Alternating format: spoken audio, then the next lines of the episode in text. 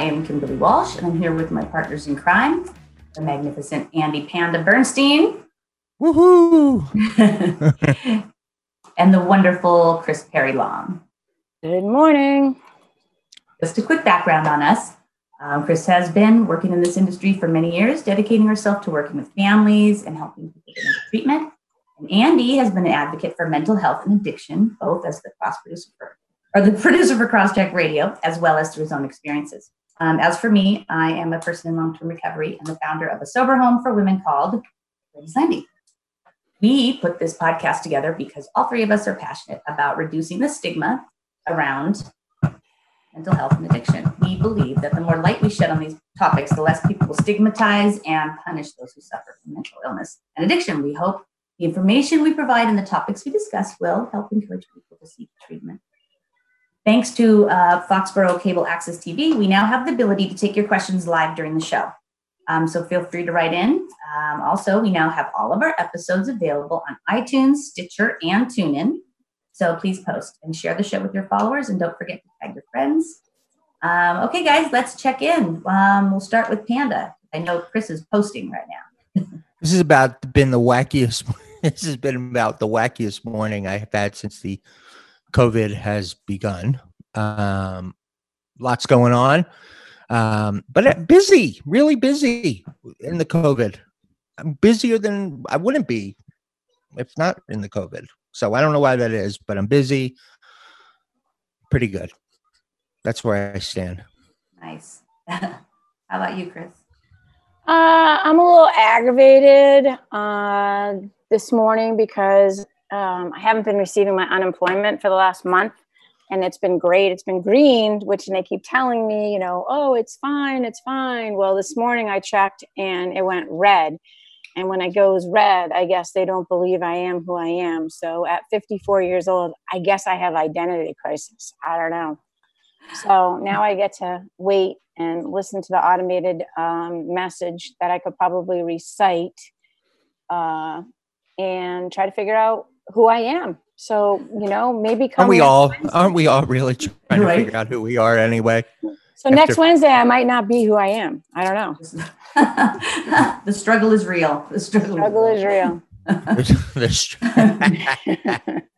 right. Well, guys, did how you are know, you, Kimberly? I'm good. Thank you for asking. Did you know that today it's actually going to be? It looks so dreary out, but it's going to be 82 degrees. Did you guys Yay! realize? 82. I love Amazing. it. Amazing. Love it. Love, love it. it. So I just wanted to share something with you guys. So last show, Kris shared about her ex-husband cheating, and Andy has no problem sharing pieces of himself and then struggles he's having. You know, me not so much. I think it may be the Irish Catholic upbringing or um, just been burned or whatever. So I was searching on YouTube and I found Brene Brown, and she's just awesome. And uh, so I realized yesterday um, that we had this like kind of an emotional group session here with the girls, and we realize that that speaking one's truth, regardless of the fear, regardless that people may judge you, is really nothing short of courageous. So being vulnerable is courageous. Um, and that's something that Brene Brown has researched extensively.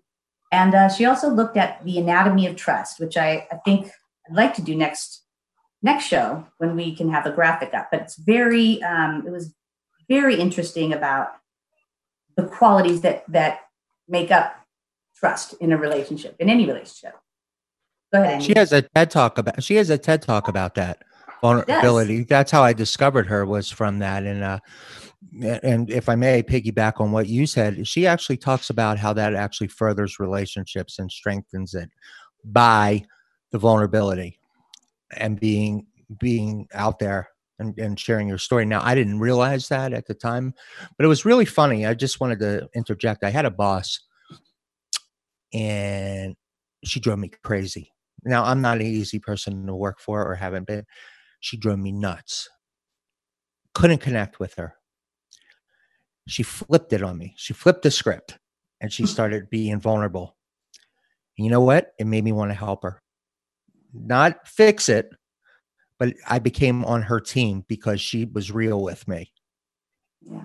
And I knew that she had um, challenges and issues and personal stuff and professional stuff. And it was like, okay, she made herself more human to me. And Mm-hmm. therefore, I warmed up to her. She cracked the code with me. So, um, to your point, that's uh, kind of a Brene Brown kind of thing. That's a great analogy. It's a perfect, perfect, you know, the- the example of exactly what, I'm, what she's talking about, what I'm talking about. Um, and like I said, her newest one is on trust. Hello, Kris is with. Yeah, I'm on baby duty today, so um, I'll be muting and non-muting and uh, probably jumping up and down. And um, yeah, it's one of those Fridays. I love it. I love it. So, um, at any rate, so I think I want to go back. We can spend some more time on that next show. But I just kind of wanted to introduce it and and also say that while we journal and we, you know, whatever we do with our issues, our internal struggles is, um, you know, it's it's going to be different for everybody. But I think that when we speak it, when we speak our truths, it takes it does a couple of things. While it, it makes us connect with other people and it um, it takes the power out of it. So a lot of it, you know, when you can trust someone and you can be vulnerable and you say it out loud, oh, it kind of takes that charge out of it a little bit. So because people because honestly people see through it if you're not honest they, they think you're you know you're almost emotionally dishonest or whatever like you don't keep it real with them because i always felt like my boss was insincere and i Right. shut down i shut down um and i also wanted to add because i love brene brown uh, the the other thing i wanted to add was she talks about the man in the arena the man in the arena that.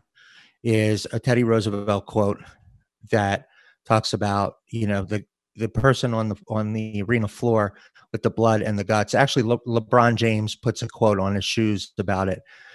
You you know, there's criticism from the people in the cheap seats. These aren't the people who are on the front lines. They're not the battlers. They don't have the blood and guts on them.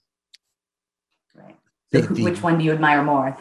right and the critics so it's like i mean basically it's like you could criticize me but you know what i'm on the floor i'm in the man in the arena you're up in the cheap seat so what you say really doesn't matter until you Right. walk a day in my shoes and be on the floor that i'm courageous enough to be out there and that's why we, sh- we need, you're right andy and that's why we need to be kind because we don't know who's go- what, what people are going through or how they process their own pain and what they're doing we, we just don't know and so your boss may have been going maybe she just lost her child. Maybe she lost her husband. Maybe she's just going through a rough time. And what she needs is compassion not criticism. Um, Right. and so reaching out your hand is is the is the thing to do. It's the humane thing to do. Um, snickering and telling people she's a bad person is not. You know what i mean? We became we became friends and we had a good relationship and i wanted her to help her succeed as a result of um that relationship because she was vulnerable to me and she opened up to me and then as a person i'm like okay she's not the enemy or she's not she's the person who i can actually uh you know i want to help her succeed because she's looking to me as a valuable member of her team that I can Right. help her, you know, and and then so it wasn't, uh, but again, it's not fixing. It's just like, It's like, just compassion. yeah, Compassion, come on yeah. my team, be on Yep. my team. Well, you know, I, I'm working with a, a young man and a, a family, and um, he's about to get out of uh, treatment again. And he's already focusing on the negatives and the things that he really doesn't have control over. And, you know, I always encourage people to try to do it differently. Um, you know, let's do it differently. And one of the ways that we're going to work on on doing it differently is focusing on um, the positives, the good things. You know, his roommate, he enjoys fishing. His roommate enjoys fishing. You know, they'll have a little bit of commonality. Um, focus on the things that you can control and not the things that you can't, because when we get consumed by the things that we can't control, we're defeated. So focus And on it's not healthy, right? it's not healthy. Right. Yeah. Right. So- raises the cortisol levels in our in our bodies, all kinds of stuff. But just I was- just back to the trust thing real quick. The other piece of that, I which I love that she said that that there he, there has to be non-judgment. You have to be able to feel like with with another person, like you can fall apart and be struggling, and and know that they're not going to judge you. and vice versa that they can fall apart and be struggling and and, and not and you have to not judge them it's hard because we're human and we and we get a self-satisfaction from helping others i mean how often you know would you prefer to help or be helped Eh, well i'm gonna i'm gonna add something to that because i i am a i am a very interested i'm interested when it comes to this because i talk about this all the time. First of all two things. One my wife told me i was negative. She says you're so negative right? And i don't think of myself as negative but last night she's like you're you're a pain to be around because you're so negative. And i'm like and and i'm not negative. I get frustrated with people who don't and I pass judgment. I do on people who don't help themselves. If you help yourself, I'm all in. If you could tell me what you need help with, and I see that you're out trying to help yourself, which I've had to done my, do my own life in my own life, I'm all in. But if you're not doing your own work, I judge that person. So mm-hmm. I need to stop that because I need to understand that, you know, some people aren't there yet. They can't get there yet. They're stuck. And rather than pass judgment, maybe it would be better to just like say, okay, that person's stuck and I'm going to be more tolerant of that person because I'm not. And I struggle with it because I'm like, I did it. I got through my stuff. I work on it. I walk, I, you know, I, I try to further myself all the time, but there's some people, they just aren't there yet. They're not there and it, that's not doesn't make them bad or wrong. You know. No. Um, the other the other piece is accountability, that which means that they can make mistakes and own it and know that it's okay that they made a mistake. That you, that you can move through that together. They make a mistake, they own it. You know, you don't hold it against them for the rest of their lives. I thought that was a big a big piece too. And of course, the integrity about holding in confidence. What I tell you, you have to know that I'm that I'm able to speak to you my mind because I don't, you know, you don't do it with many people. So I've chosen you. You're going to hold my what I share with you in confidence. And likewise, I will hold what you share with me in confidence. It's because it's nobody else's business. That builds trust, you know. Just, so good. But you have to be careful on. I mean, you know, who you're who, who you're going to to share that with, because you may not Amen. you may not you may miss that mark. You know, right? You, are thinking, oh, that's the person I'm going to do that. You know, share that with, and it might not be the right folk and you're you're burned. Now that's on you. Not you kimberly both. but that's both yeah. On both sides yeah. There's you shouldn't have shouldn't have shared with that person. Should have known better. Get obviously we've all known that person who goes just tells everybody everything doesn't with no filter. But uh yeah. But you got to pick up on those signs and then so those signs like brene brown said talks about her values right? So in one of her books and if you understand that you have a value system and there you know there's things that people will do that maybe will question your values. Mm-hmm. and then you know that that's not the person to be telling things to. Right. Right. Yeah. And and you get duped sometimes and you think they're yeah i know i totally get it but you got to watch who you're telling things to. And and you know what? But there's also how, how else do you build trust but by sharing certain things? Okay well that didn't turn out so well but you don't you don't want to say that I'm not going to trust anybody else. You just kind of go to the next person and you just share less and you kind of wait, you know. Right. Uh, I think that's right. the best, you know, that we can do. But at, at the end of the day, I think the bottom line, the, the theme here is just be kind because we don't know what people are going through. We don't know how they feel. Um, we don't know really um, what their struggles are. Um, and they don't know ours. So, you know, a reciprocal kindness, I think, is is uh, needed I go through this with my I go through it because I'm going through a lot of this right now with my sister. She told me that my bar is too high for her, and that I I I'm too hard on her, and I'm like, I'm like, Are well, you? oh yeah, yeah, b- yeah, because she flitters about and she doesn't take action, and I get real frustrated with that. After you know she went through a divorce, she went through a divorce six years ago. They're still trying to figure out everything. They haven't done anything. So eh, it's like learned helplessness with my sister. It's like every day, it's the same thing. It's like Groundhog Day. Every day, it's the same stuff. So I lose patience with her. Like, mm-hmm. can't you just do it? Because I'm a guy. Guys don't want to hear, I don't want to hear venting. I want to hear action. right? I mean, a lot of times my wife will listen and console her. I'm not that guy. I can be.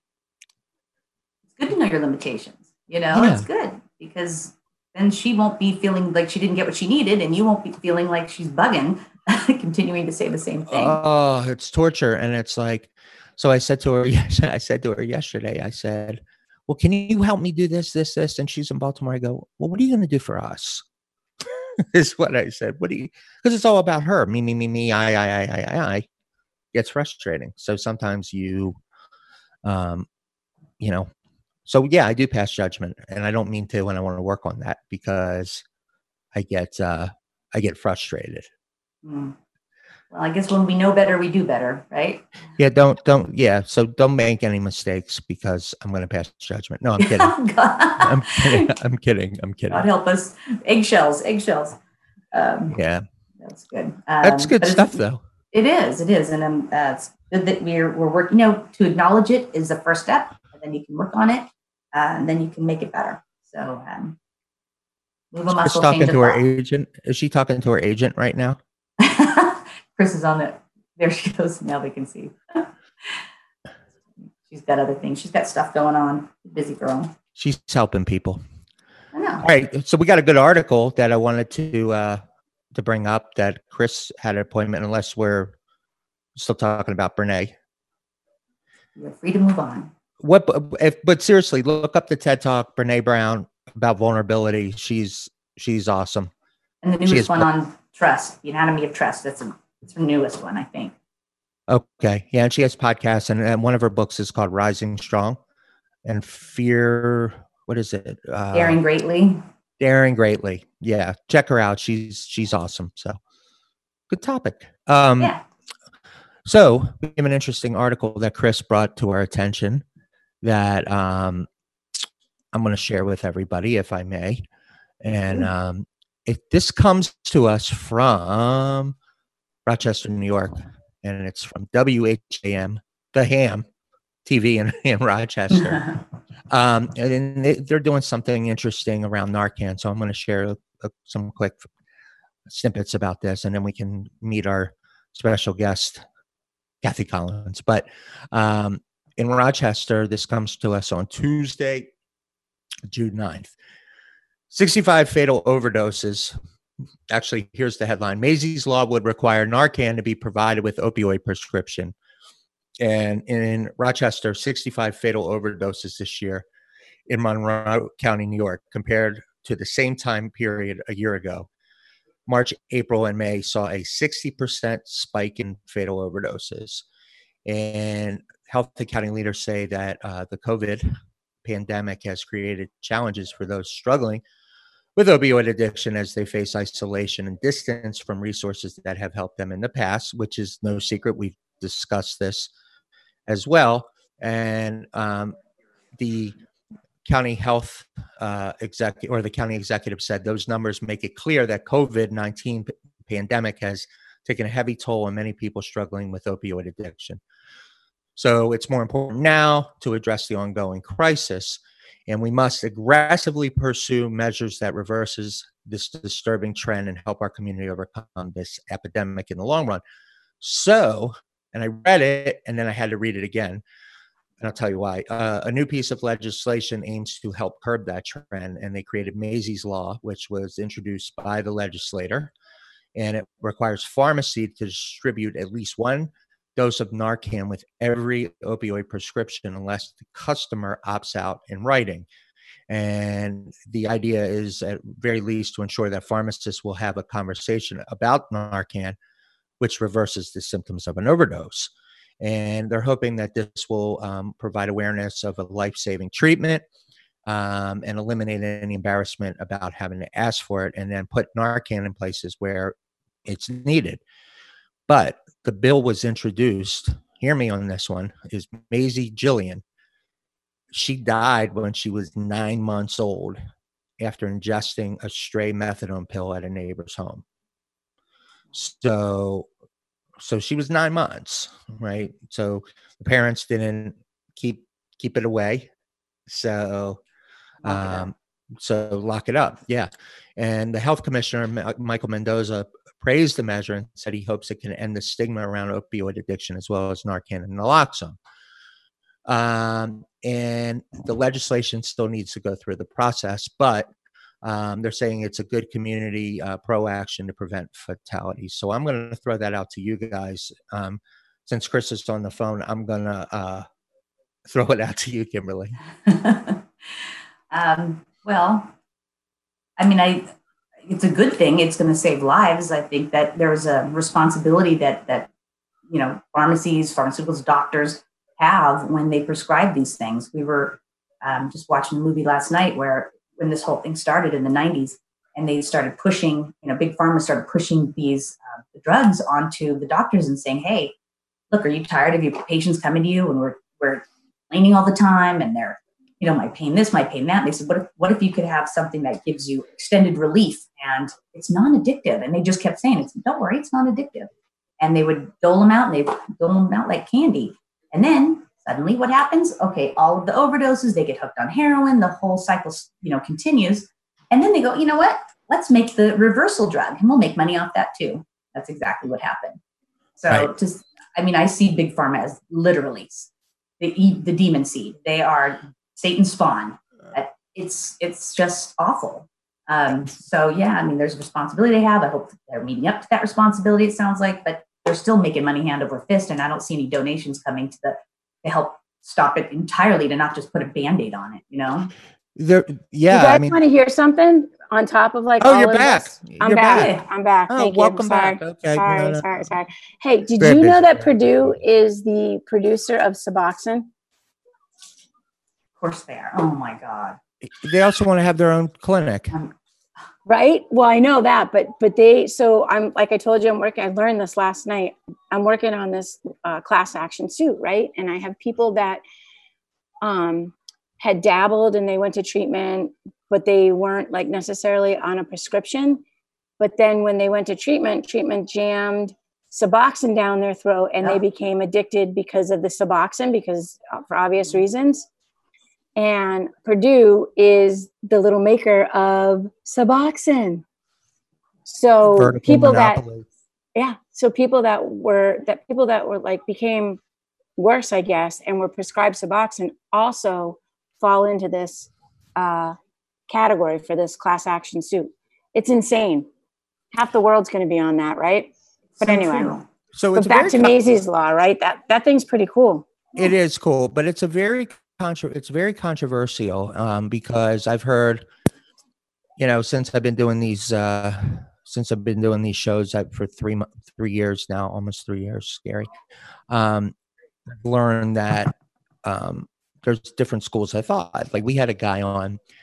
His name's Mike Gimbel, and he's down in Baltimore, and he's like a forefather in addiction uh, awareness and education. And Mike said it enables that's what he thinks. He's mm. like they have Narcan parties with it. Um, and, that's a whole topic for a whole nother day, dude. Well, I know, I know, I know. But what what what the the reality is is it saves a life, right? Regardless, yeah. it saves a life. So, what's the harm in it? There, there shouldn't be a harm. And you know, we talk about judgment. Well, no, but there's people out there who are definitely opposed to it. Um, in fact, Springfield, matter of fact, Springfield just started carrying Narcan. The police officers just started carrying Narcan in Springfield like a year ago, a year and a half ago.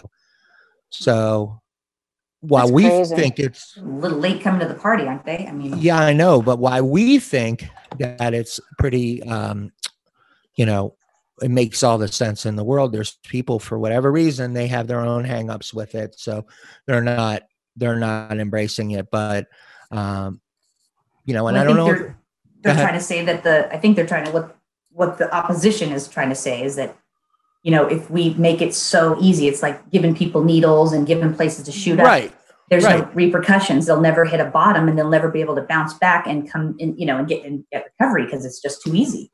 There's no, right. you know what I mean. So Kris is doing her jury imitation right now. She's walking.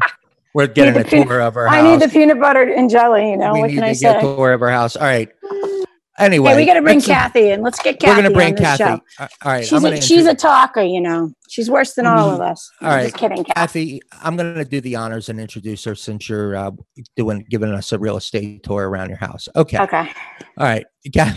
Cathy is the regional business development liaison for Spectrum Health Systems and is responsible for promoting New England Recovery Services. And she maintains business relationships and works with local hospitals, clinicians, and other referral services to help facilitate admission to New England Recovery Centers patients.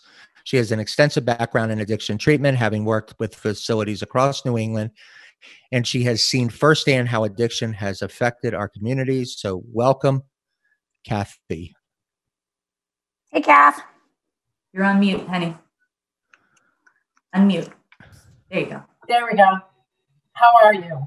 Good. How you doing? Good. How are you? Good. Thank you. Thanks for How's, coming on our mayhem this morning. it's fascinating. How's pandemic treating you? Oh, not bad. Hang you guys busy? We are very, very busy. Busy lately. Um, I think sort of related to the statistics that Andy was giving. You know, people are uh, coming off of COVID, addicted to alcohol or drugs, or having overdoses. I mean, I kind of see it happening in my own community. I'm also in long term recovery, so I do see it as far as relapses go and that sort of thing. So, tell us about um, kind of. Can you give us a little bit about your personal story, if you'd be okay with that, or just sure, a little? Yeah, I'll be vulnerable, as Brene Brown would say. Um, Please. Um, yeah. um, that was a good introduction because I always feel that way um, about giving. You know, you have to be vulnerable if you're going to share your story. But like you said, to break the stigma. Um, so yes, I've been in recovery for 22 years this year. Congratulations. And um, thank you. It's my biggest accomplishment in life is getting sober, and um, I'm still as active as I w- was when I started, which is um, to say I go to meetings. I um, I'm in 12 step programs, and um, the good news about that is that is that I'm still doing what I can do, and that the due to the pandemic, I can do it in other fashions. You know, Zoom meetings, that sort of thing, which you guys are you know very good at these days. Um, but I got sober when I was 34, and I got sober just because my life wasn't getting anywhere. You know, I was uh, drinking and drugs, if they were around, were just what I did because it was there, and I was uh, living and breathing to just drink every week, and it um, it wasn't getting me anywhere. And I realized at one point all the inside stuff was gone. You know, the morals, the values, who I was as a person, and I just didn't want to be that way anymore. You know, I had dreams, and all my dreams were sort of falling short. And um, so I reached a point where it's like I can give it a try, is what I thought. My therapist suggested it because I was in therapy for depression. And little did I know that really the alcohol had a huge part in it. Um, and I said to myself at that time, I can certainly um, drink again, but I might never get a shot at this again. So I gave it a shot, and uh, miraculously, when I went to uh, my first meeting, I heard what I needed to hear, and I didn't find it necessary to pick up again, which is phenomenal. I know it's not everyone's story, but um, I found such hope that first night that I, you know, I didn't need to go back out there and try again. And I hear from everyone what it's like. I don't really need to experiment again because I know it's got not gotten any better. What did so, you hear? What did you hear that at that first meeting? well, it was a simple little thing, and I was, you know, a little mocha, so I was not really able to um, uh, to hear anything really complicated. But what I heard was, if you don't drink, your life gets better, and if you drink, your life gets worse. And um, literally, it. it was simple and that's what it's been for me you know and and this many years later all my dreams haven't come true but i am so happy with where my life is that it, those dreams would have you know they weren't meant to be for me. I realized that god has a bigger plan and you know just because i wanted to have children doesn't mean i would have been a great mother. I don't know you know things like that i can accept today versus uh, you know drinking over. Right or feeling sorry for yourself or Totally You know, self pity. right so you've been able to you've been able to kind of understand like it's not what you want it's what you need i'm going to quote the rolling stones you can't you Can't know get what I want. right but you get what you need so you kind of have you you you accept that and um not to you know take everybody's take all your time and start yapping but um tell us about how you got involved with spectrum and what spectrum's all about Sure. Um, so I had been in sales for a number of years uh, in a completely different industry. And I said to myself at one point, what could I possibly do that I can be passionate about? And recovery is something that I'm very, very passionate about. I love helping people and I love my recovery. And Mhm. anything I can do to get another person at the same level of hope and feeling good about themselves, I, I will do. And um, so after 20 years in selling paper for a living, I decided that um, I didn't even realize this was a great industry that, you know, has people that do outreach, promote uh, facilities. So I hooked up with a facility. I hooked up with a few facilities. Took me a little while to get my footing.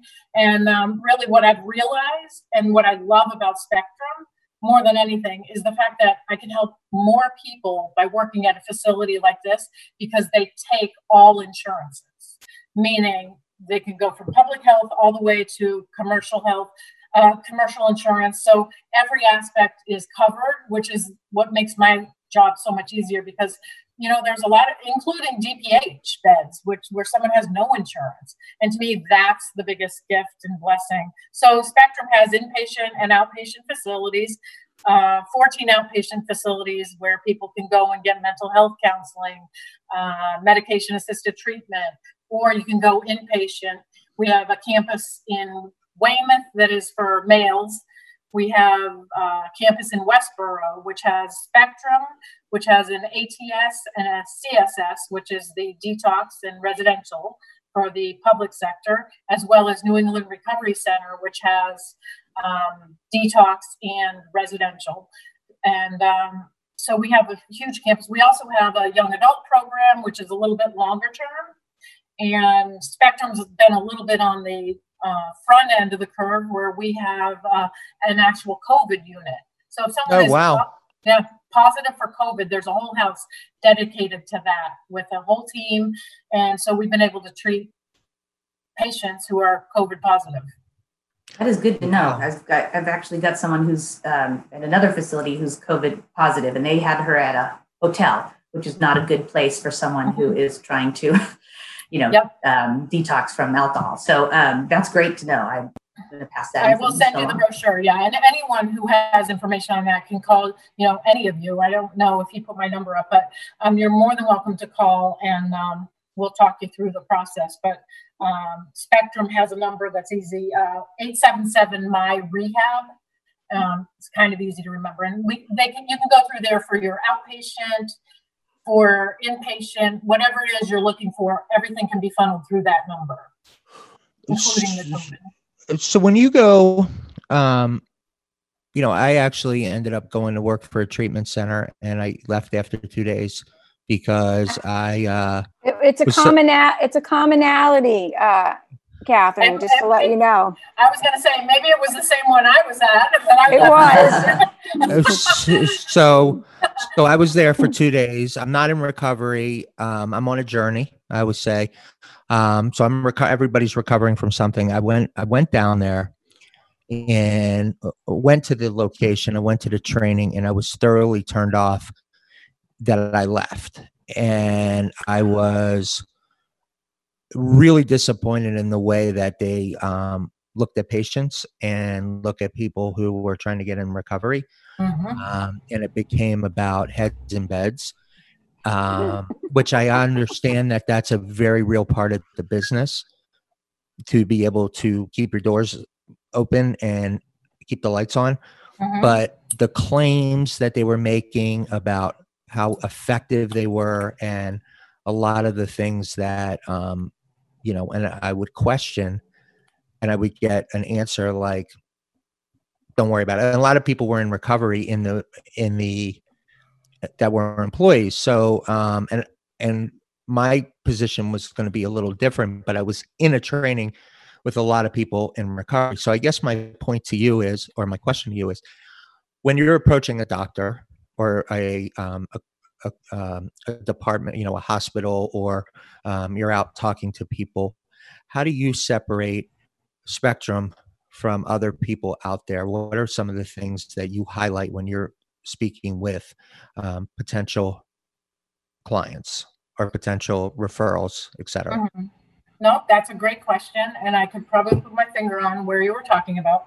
I think I attended that same training, which makes me laugh. But I, I wrote down your email address so we could discuss later. Yeah, yeah, we could trade war stories because yeah.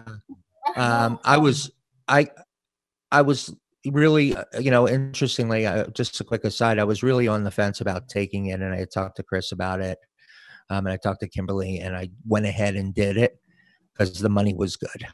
And despite our warnings, that don't do it. Don't well, do you know it. What, you though? be happy. you know what though? Sometimes you have to. Sometimes you have to try things for yourself and not, you know, you know, everybody gets a clean slate with me mm-hmm. at the beginning, and so I try to block out to to form my own opinion. You didn't lie as advertised, but um, but yeah, I mean, so I guess that's my quick aside. But what what what do you say? How do you position?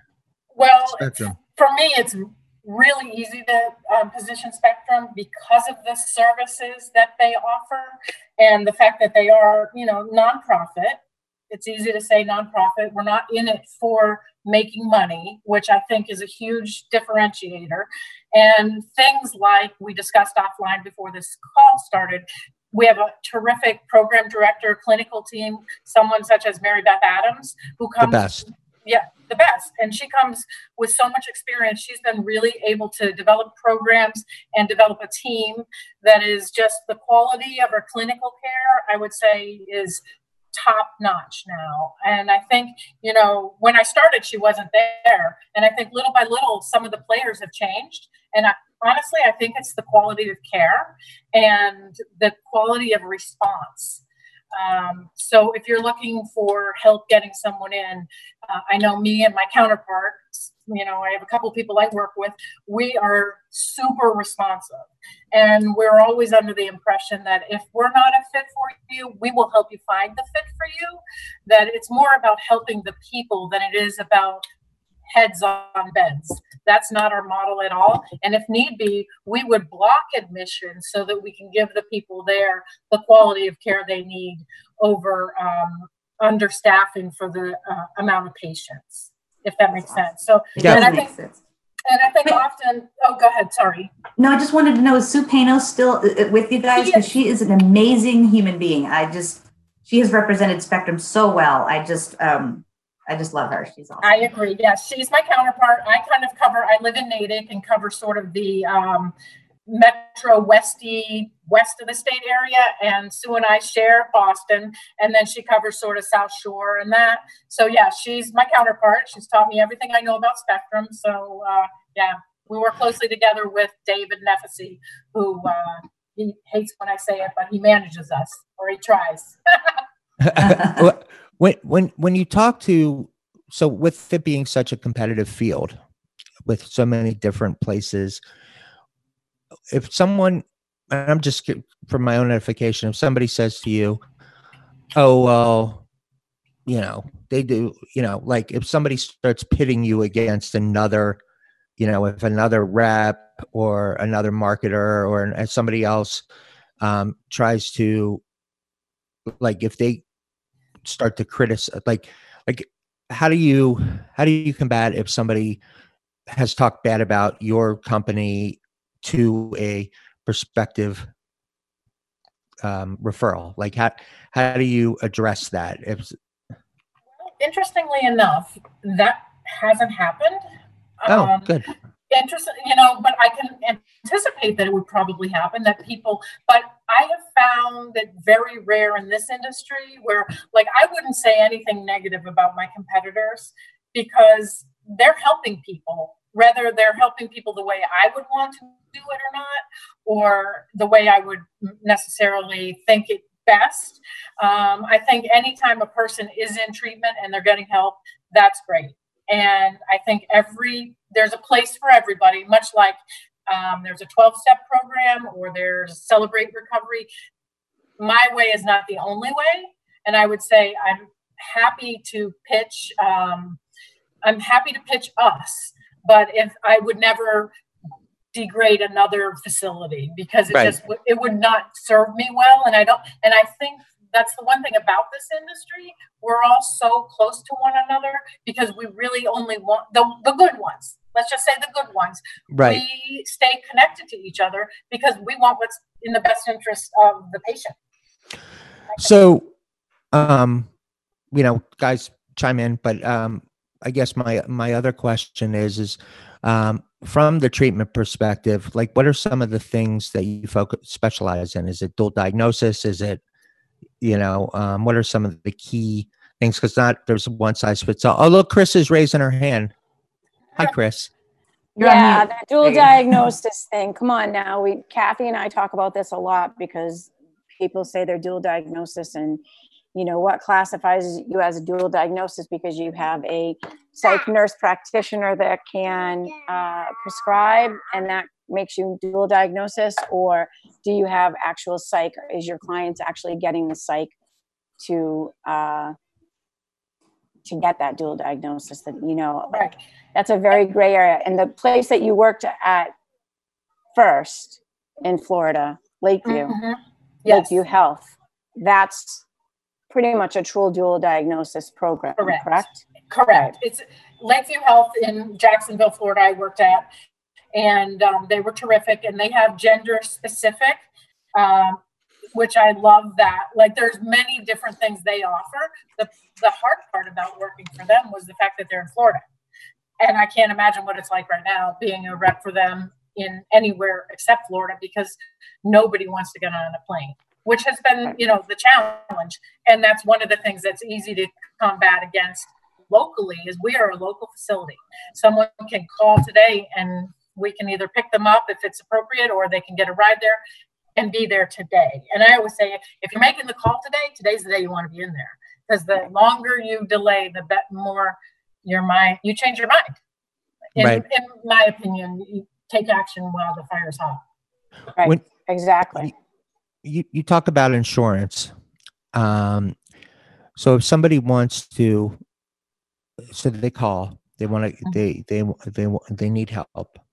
Mm-hmm. They don't know what kind of insurance they have. They know they have, or what, what is covered, what isn't. Do you guys have a someone who can walk them through that process? Absolutely. First thing we would do is find out their information, you know, date of birth, social, that sort of thing, and we'll look them up. If they have no insurance, the good news is Spectrum does offer some DPH beds if they're available so that we can treat people what's, with no insurance. Cathy, what's DPH? So, DPH, so Department of Public Health, meaning they're funded by the state so that we can help more people, which is also part of a wonderful thing about being um, nonprofit because you get that sort of support. Um, so we have beds available for people with no insurance. Then we would talk someone through and figure out if they have MassHealth or if they have private insurance, whatever type of insurance they have. And there are some um, MassHealth products that are not considered um,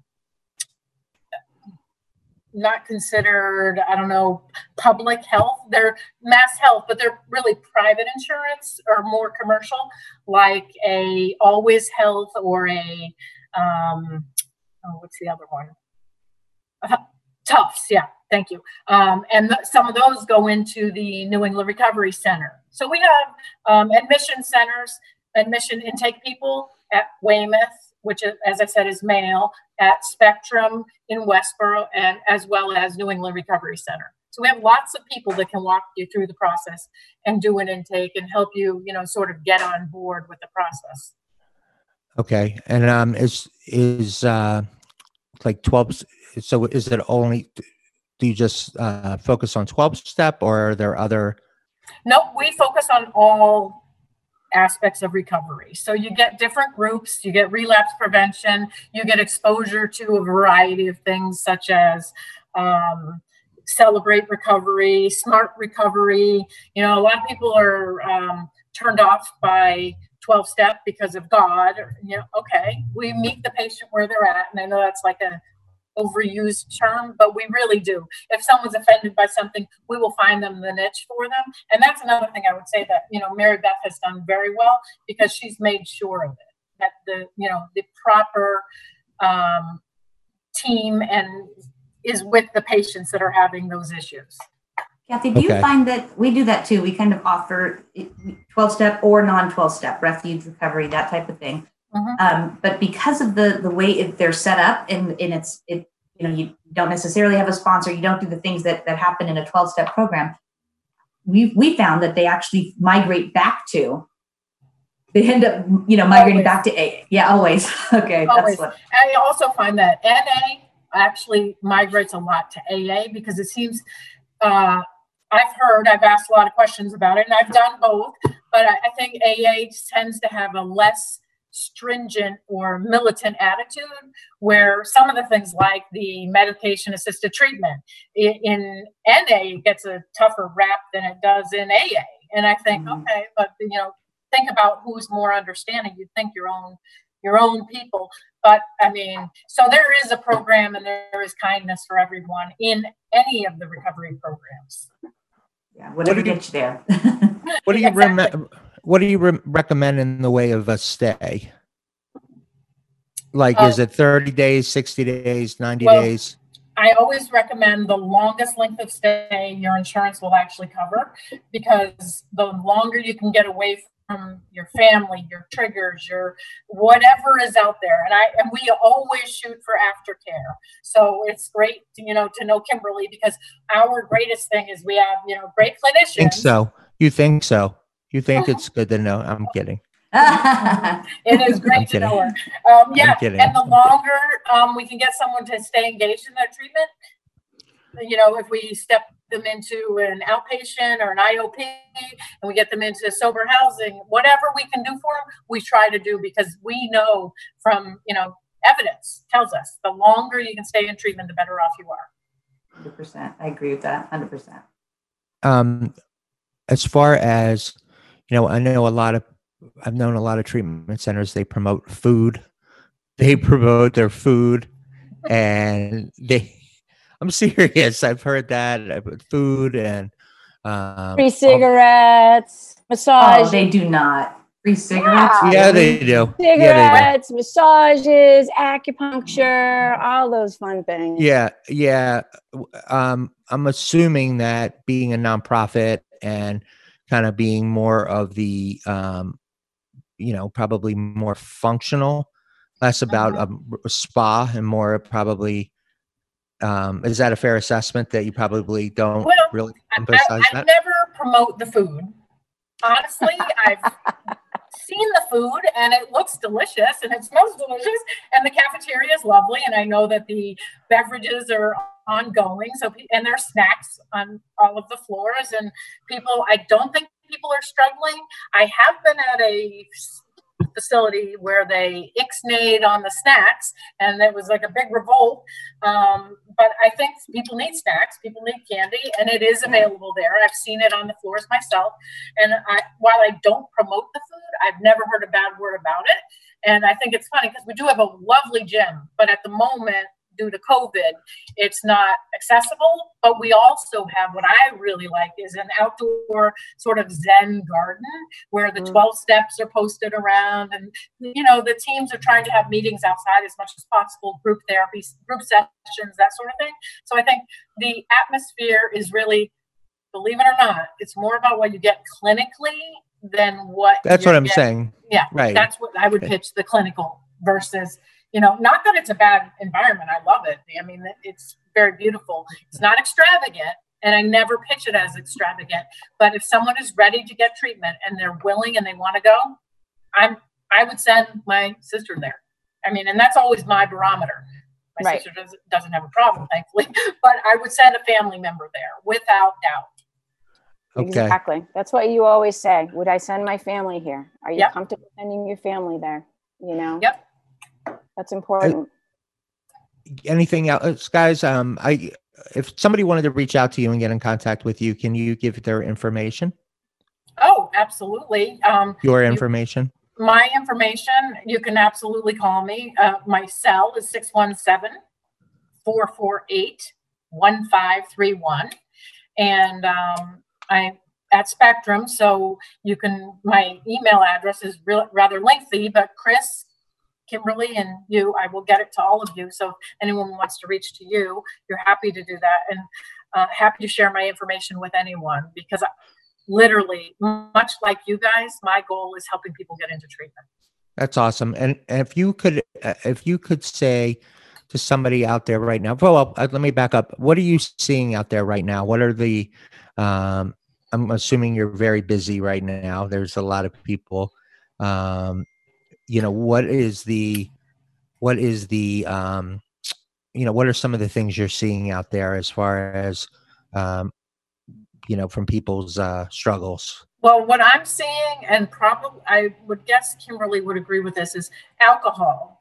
Alcohol consumption among women particularly mm-hmm. is seemingly higher and it could be because you know and i've heard it a million times you know i'm home with the children you know i need to have a drink or you know and i've seen it where alcohol consumption you know people think they're self-medicating basically and you know it's what i did for a number of years so i don't judge that at all but i think we reach a point as women where we quickly become alcoholic versus a man who can drink a little bit longer a little bit more. And I think what do you think, Kimberley? Oh, 100%. 100%. I've got a friend who's a, an, an ER doctor, and he, he's, he says all the time, he's like, Kimberley, I see these women coming in your age, you know, and they're dying. They're dying in the ER, just yeah. waiting to get treatment because, you know, cirrhosis, other related, and, and we just, you know, we just, we kind of gloss over it because women are such a staple they do they need to get the kids they need to take them to the, to the games they need you know they have to cook the dinners the men don't do that just yet you know what i mean i mean some do but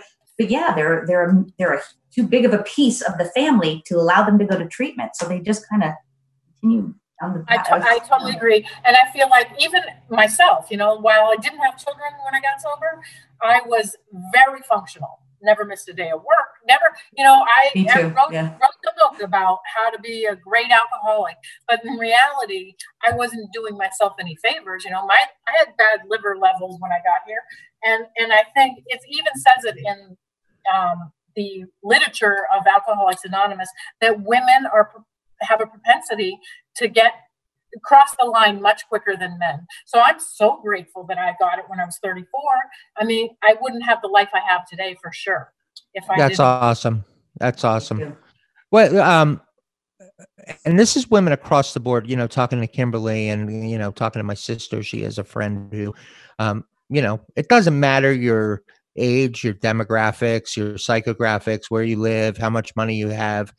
Alcohol affects, addiction affects us all or can mm-hmm. affect everyone. It doesn't discriminate, I guess. Does not discriminate at all. Yes, well, yeah.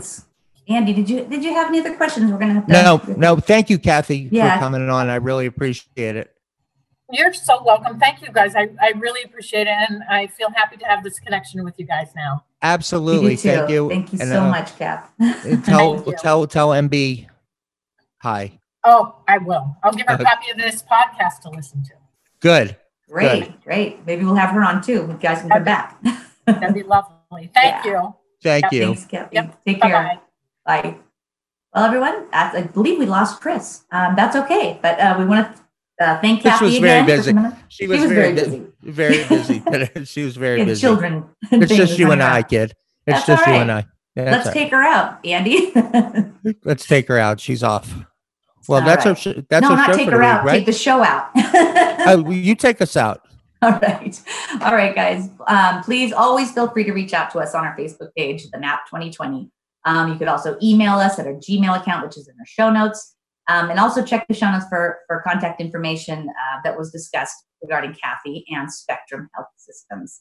Um, thank you all for your support of our mission, and we will see you next Wednesday at 11 a.m. Same time, same place. Great. On the map.